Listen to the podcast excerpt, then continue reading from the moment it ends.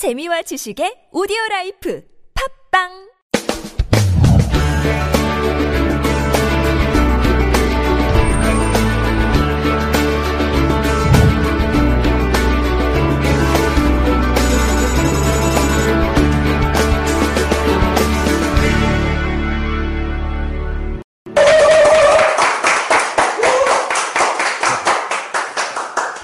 반갑습니다. 더운데 어떻게 지내세요? 시원한 데서 이게 지구가 점점 뜨거워져 있는 거, 지고 있는 것 같죠? 전 세계적으로 다 덥대요. 근데 평균보다 최고로 덥다네, 올해가. 이게 더우니까 보면 이게 실외에서 더, 더운 바람을 내잖아요. 그 더운 바람을 내니까 바깥이 더, 더 덥잖아요. 더 더우니까 에어컨을 더 많이 틀잖아요. 그러니까 실외, 실외에서 더운 바람이 더 많이 나오잖아요. 그래서 계속 더워지는 것 같아요. 이게 악순환되고 있는 것 같아요. 자, 어쨌든 향기노트는 평소처럼 하도록 하겠습니다. 자, 오늘 제목은 한번 읽어보세요, 여러분. 이 주인공의 나라고 생각하시고 한번 읽어보세요. 나의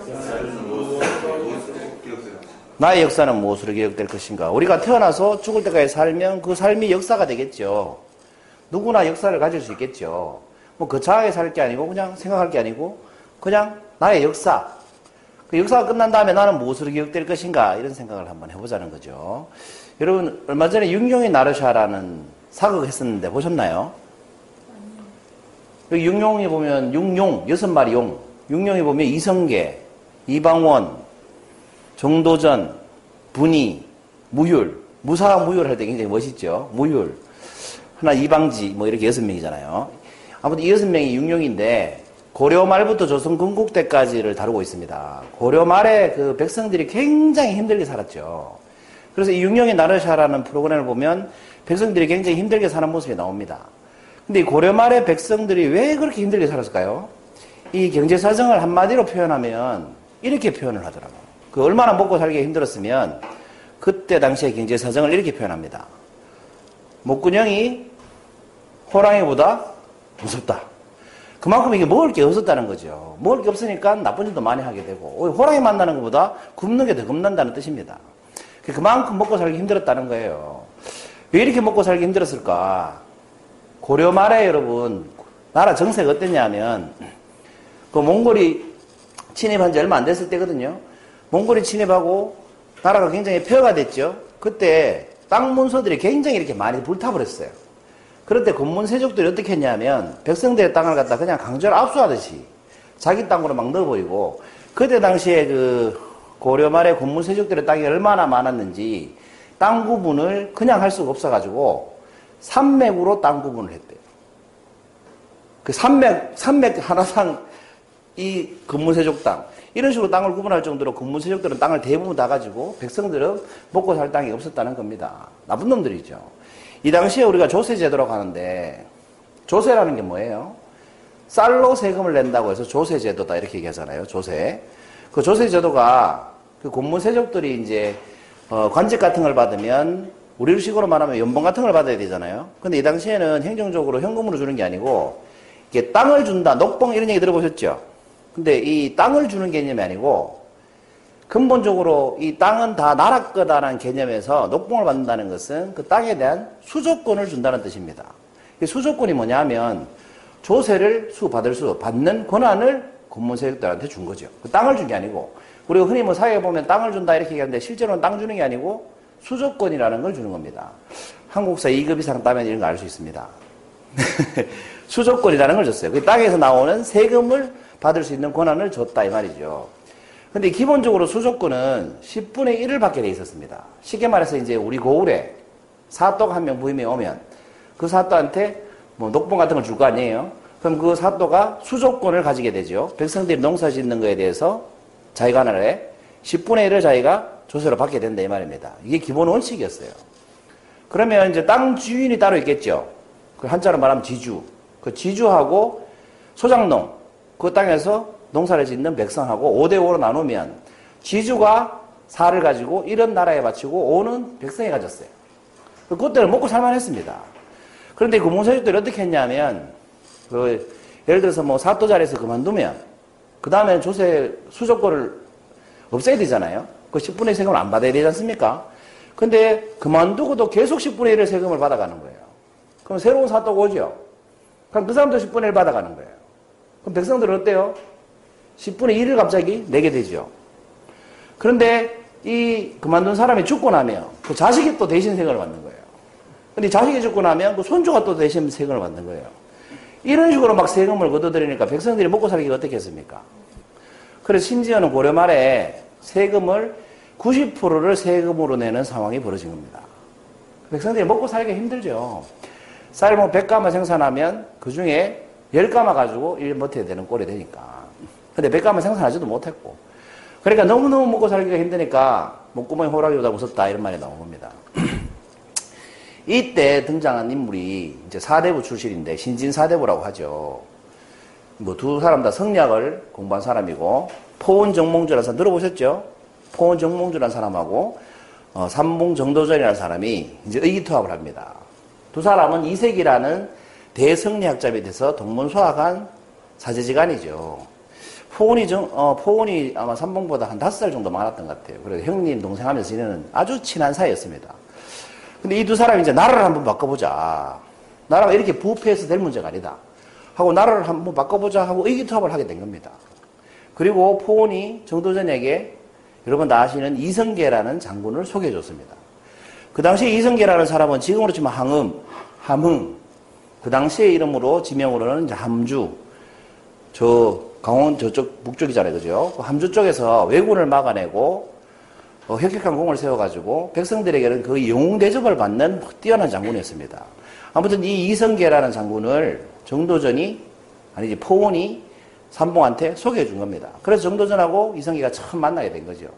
처음 만나서 정도전이 이성계 장군의 군대를 보니까 아, 이 정도면 나라를 바꿀 수 있겠다. 이성계 장군 정도면 요즘으로 말하면 쿠데타 할 수 있겠다라고 판단을 한 거예요. 그리고 첫 만남에서 정도전이, 정도전이 이런 시를 써가지고 그 군영에 있는 소나무에 새겨놨다고 합니다. 그 시 내용이 이렇습니다. 한번 읽어볼까요, 다 같이? 시작.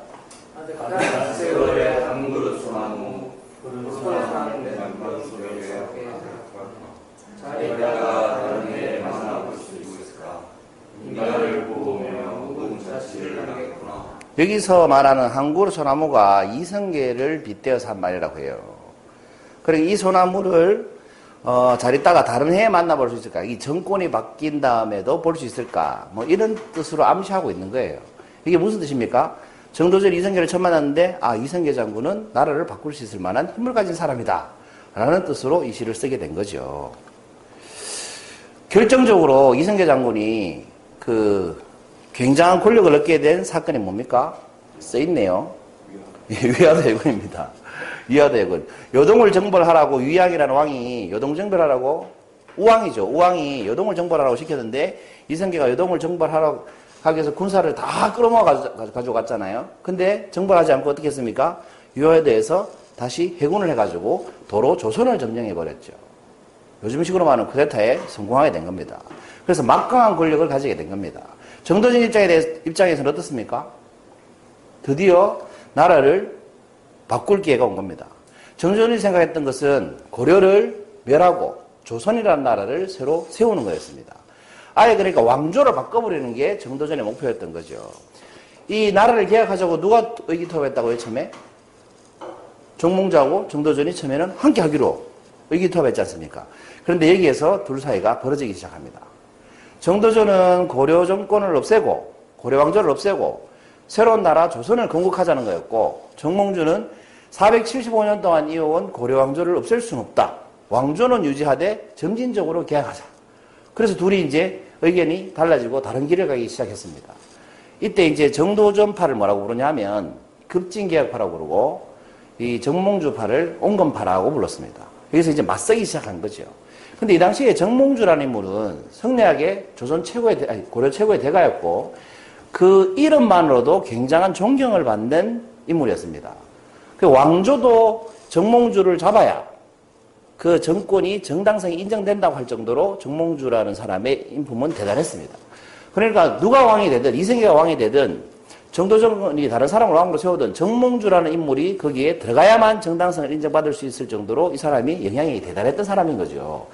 그러니까 정몽주를 포섭하지 못하면 조선을 세울 수가 없는 거예요.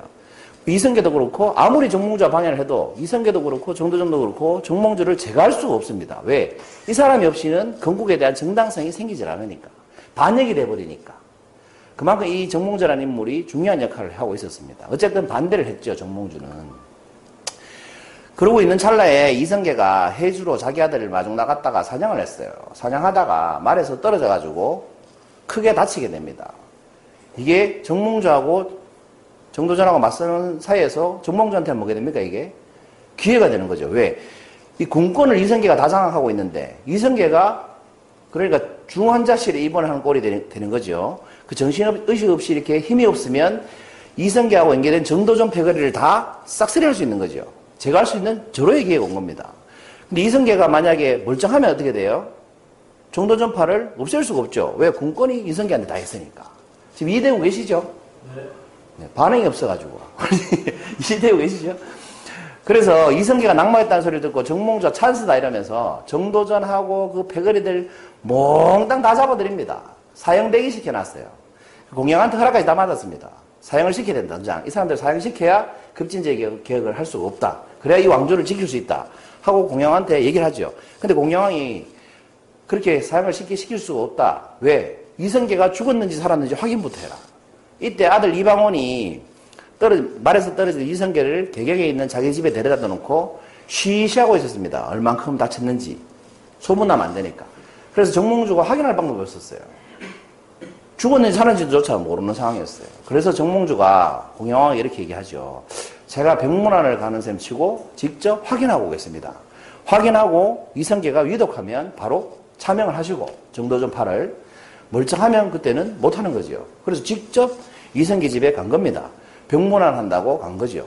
그랬더니 이성계가 살아있긴 살아있는데 거의 뭐다 죽어가는 상태였습니다. 아, 그 정몽자 속으로 생각했죠.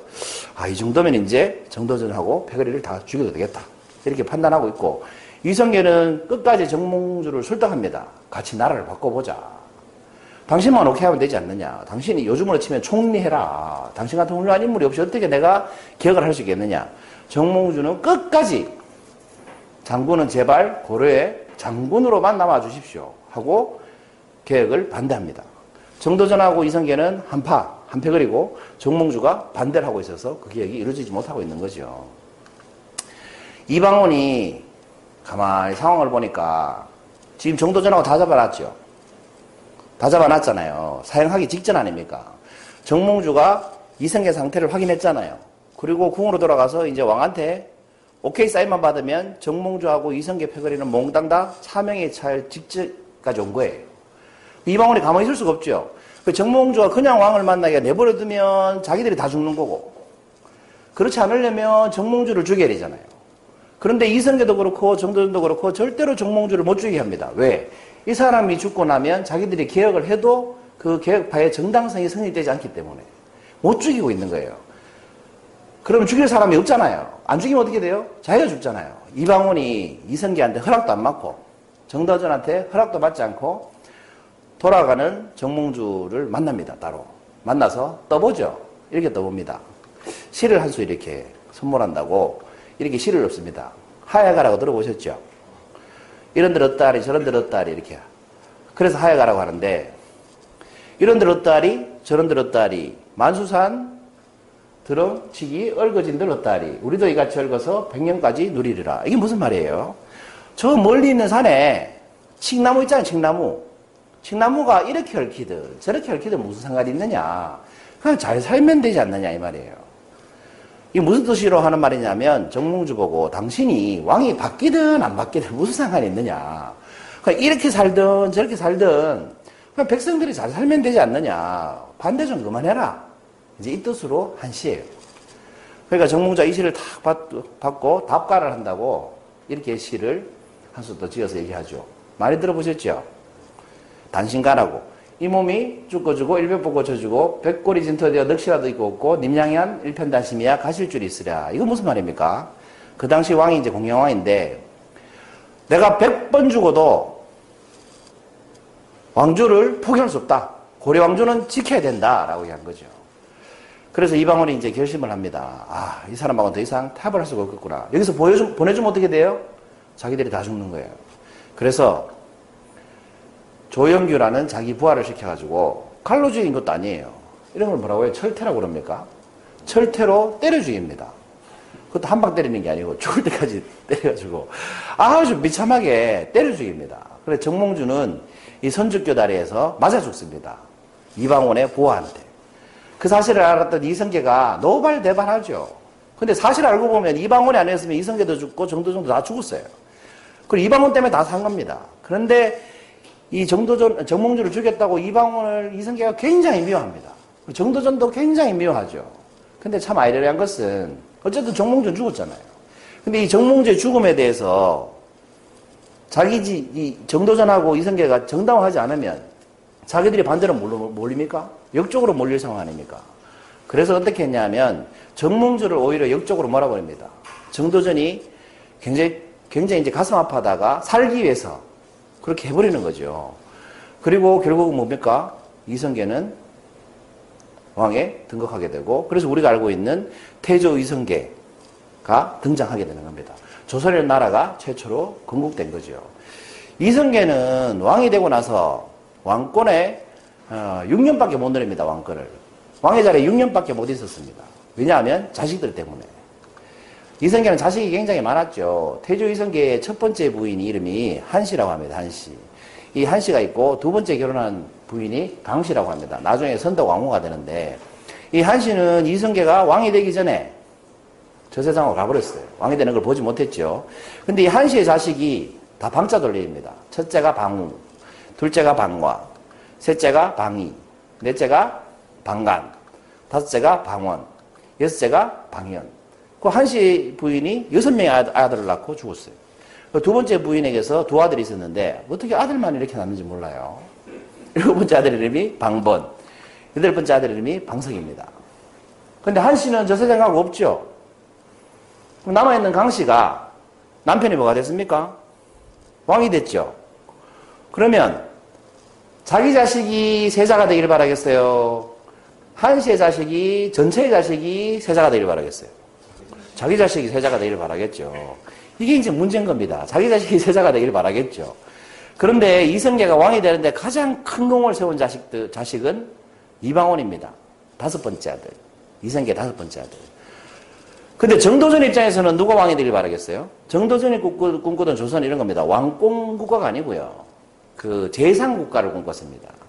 그러니까 절대 왕조가 있으면 자식이 무조건 왕이 되잖아요. 그럼 이 자식이 좀 삐리한 자식이 나오면 어떻게 돼요?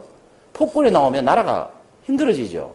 그래서 정도전은 그걸 싫어했던 거예요. 그래서 재상 정치를 하기를 원했습니다. 그 재상을 왕이 임명을 하되 국가 경영은 재상들이 하게끔 하는 국가를 꿈꾸고 있었던 거예요.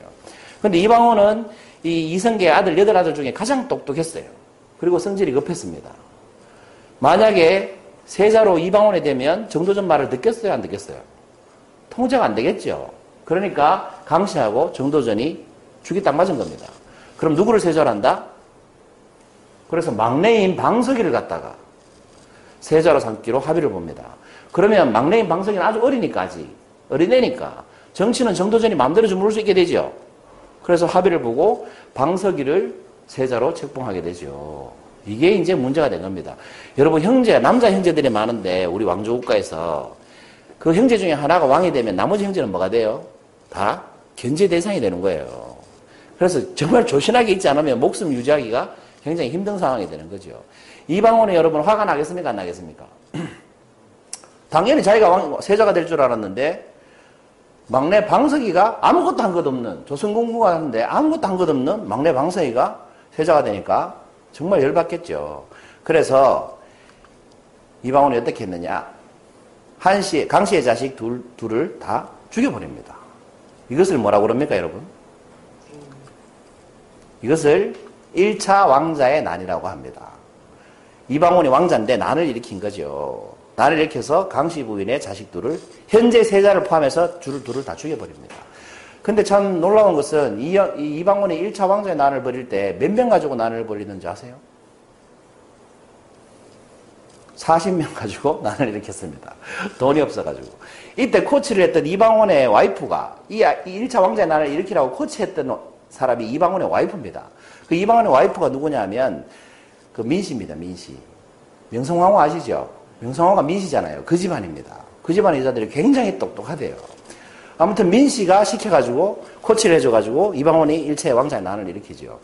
이 돈이 없어가지고 40명의 난을 일으키는데 무기가 없어가지고 땅속에 숨겨놨다가 마지막에 그 난을 일으키는 날 무기가 10개밖에 없어가지고 창을 반으로 뿌려가지고 나눠가지고 이런 식으로 난을 일으켰대요. 아무튼 그 난은 성공했습니다. 근데 이 1차 왕자난 때 강씨 왕자 둘도 죽고 누구도 죽었습니까? 정도전도 이때 죽임을 당했습니다. 그러니까 여러분 정도전하고 이성계가 그렇게 존경하고 재상으로 삼으려고 했던 정몽주도 누구한테 죽었어요? 이방원한테 죽고. 그리고 그 이방원이 살리고자 했던 정도전은 누구한테 죽었어요? 이방원한테 죽었어요. 둘 다 결국은 이방원한테 죽은 겁니다. 이들에 대한 역사적 평가가 어땠을까요?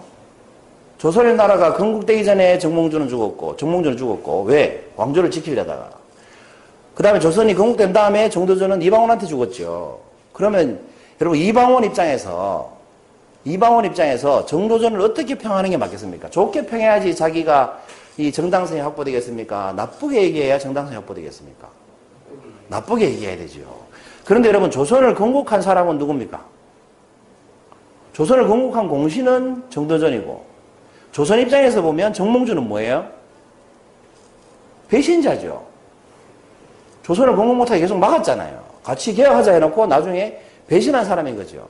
그런데 정몽주는 어떻게 역사적으로 어떻게 평을 했냐면 이방원이 충신으로 대우를 해주고 정도전은 뭐예요? 공식 목록에서 빼버렸습니다. 이성계 시절에 공식 목록에 있던 정도전을 빼버리고 아예 공신 취급도 안 해줘버린 겁니다. 실제로는 정도전의 공이 더 큰데 조선 입장에서 정도전은 용모자가 되고 고려를 지키고자 했던 정몽주는 뭐예요? 충신이 돼버린 겁니다. 여러분 제가 이렇게 질문한다면 여러분 어떻게 하시겠어요? 우리 안병욱 쌤 죽기 전에 충신으로 살다가 죽을래요? 아니면 영모자 소리 듣더라도 살았을 때 충신 소리 듣고 죽고 난 다음에 영모자 소리 들을래? 후에 길이 기억되고 싶습니다. 위 회장님 어떠십니까? 솔직히 이야기 하기가 두렵습니다. 솔직히 이야기 들었습니다. 선생님 어떻습니까? 살아있을 때 충신을 죽는 게 낫겠습니까? 강의 잘 들었습니까? 어떠세요?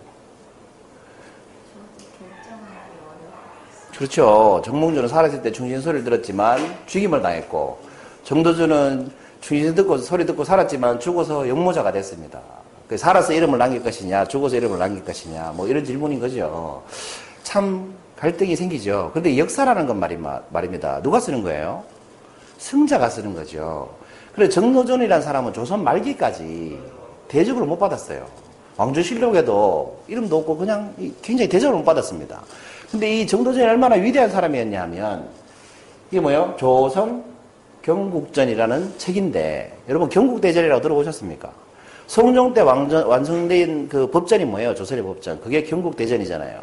이 경국대전의 기본 바탕이 뭐였냐 하면 기초자료가 정도전이 쓴 조선 경국전이라는 겁니다. 근데 이 조선 경국전의 내용을 보면 완전히 민본주의를 다 담고 있습니다. 그 지금의 민주주의, 우리가 말하는 민주주의의 원형 이 될 만한 그런 내용을 다 담고 있습니다. 그 당시 헌법 같은 거였죠. 대단한 인물 아닙니까? 조선을 설계하고 그 조선을 이끌어가기 위해서 법정까지 만들었던 대단한 인물이에요. 그런데 뭐예요? 권력에 의해서 잘리고 난 다음에 오명을 뒤집어 쓰고 상꼴이 되는 거죠. 언제 다시 복원이 되기 시작했냐면 공신으로 올라갔냐면 흥선대원군이 경복궁 복원 사업 할 때 그 경복궁으로 경복궁을 처음 설계한 사람이 누구냐면 정도전이었어요. 수도를 한양으로 옮길 때 그 경복궁을 정도전이 설계했거든요. 그래서 그 공을 높이 사가지고 흥선대원군이 복권을 시켜준 겁니다. 정도전. 그러니까 정도전은 교육공신인데도 불구하고 조선 말기까지 대접을 하나도 못 받았습니다. 근데 실제로는 굉장히 위대한 인물이고 굉장히 많은 기여를 했던 인물인 거죠. 오히려 뭡니까? 반대했던 정몽주는 우리가 다 중심으로 기억하고 있고 학교 수업도 그렇게 하고 있다는 거죠. 그러니까 여러분 역사라는 거 그냥 우리가 듣기만 하고 그렇구나라고만 해서는 안 될 것 같아요. 우리의 역사는 늘 비판적인 시각으로 바라봐야만 제대로 알 수 있는 것 같습니다. 그래서 시험을 치면 가장 그 오답이 많은 시험 과목이 역사 과목이라고 해요. 왜? 이렇게 보면 이게 맞고 저렇게 보면 저게 맞으니까. 그래서 여러분 오늘의 질문이 뭐였습니까? 뭐 정도전이나 정몽주처럼 훌륭한 인물이 되자 대단한 일을 하자는 건 아닙니다. 그런데 우리가 한 세상 태어나서 죽을 때까지 살면 그것이 우리의 역사 아니겠습니까? 그럼 우리가 죽고 나서 우리 자식들이 아니면 내 손자가 나에 대해서 뭐라고 말하길 바라시냐는 거죠. 그게 충신이 됐든 역적이 됐든 정몽주와 정도전의 공통점은 뭐겠습니까? 자기 신념대로 후회 없이 자기 삶을 살았다는 겁니다. 여기에서 좋다 나쁘다 옳다 그러다를 판단하기보다 우리 자신이 어떤 인물로 살 것인가를 한번 생각해보는 시간이었으면 좋겠다는 생각이 들었습니다. 지금까지 135번째 행위 노트였습니다. 감사합니다.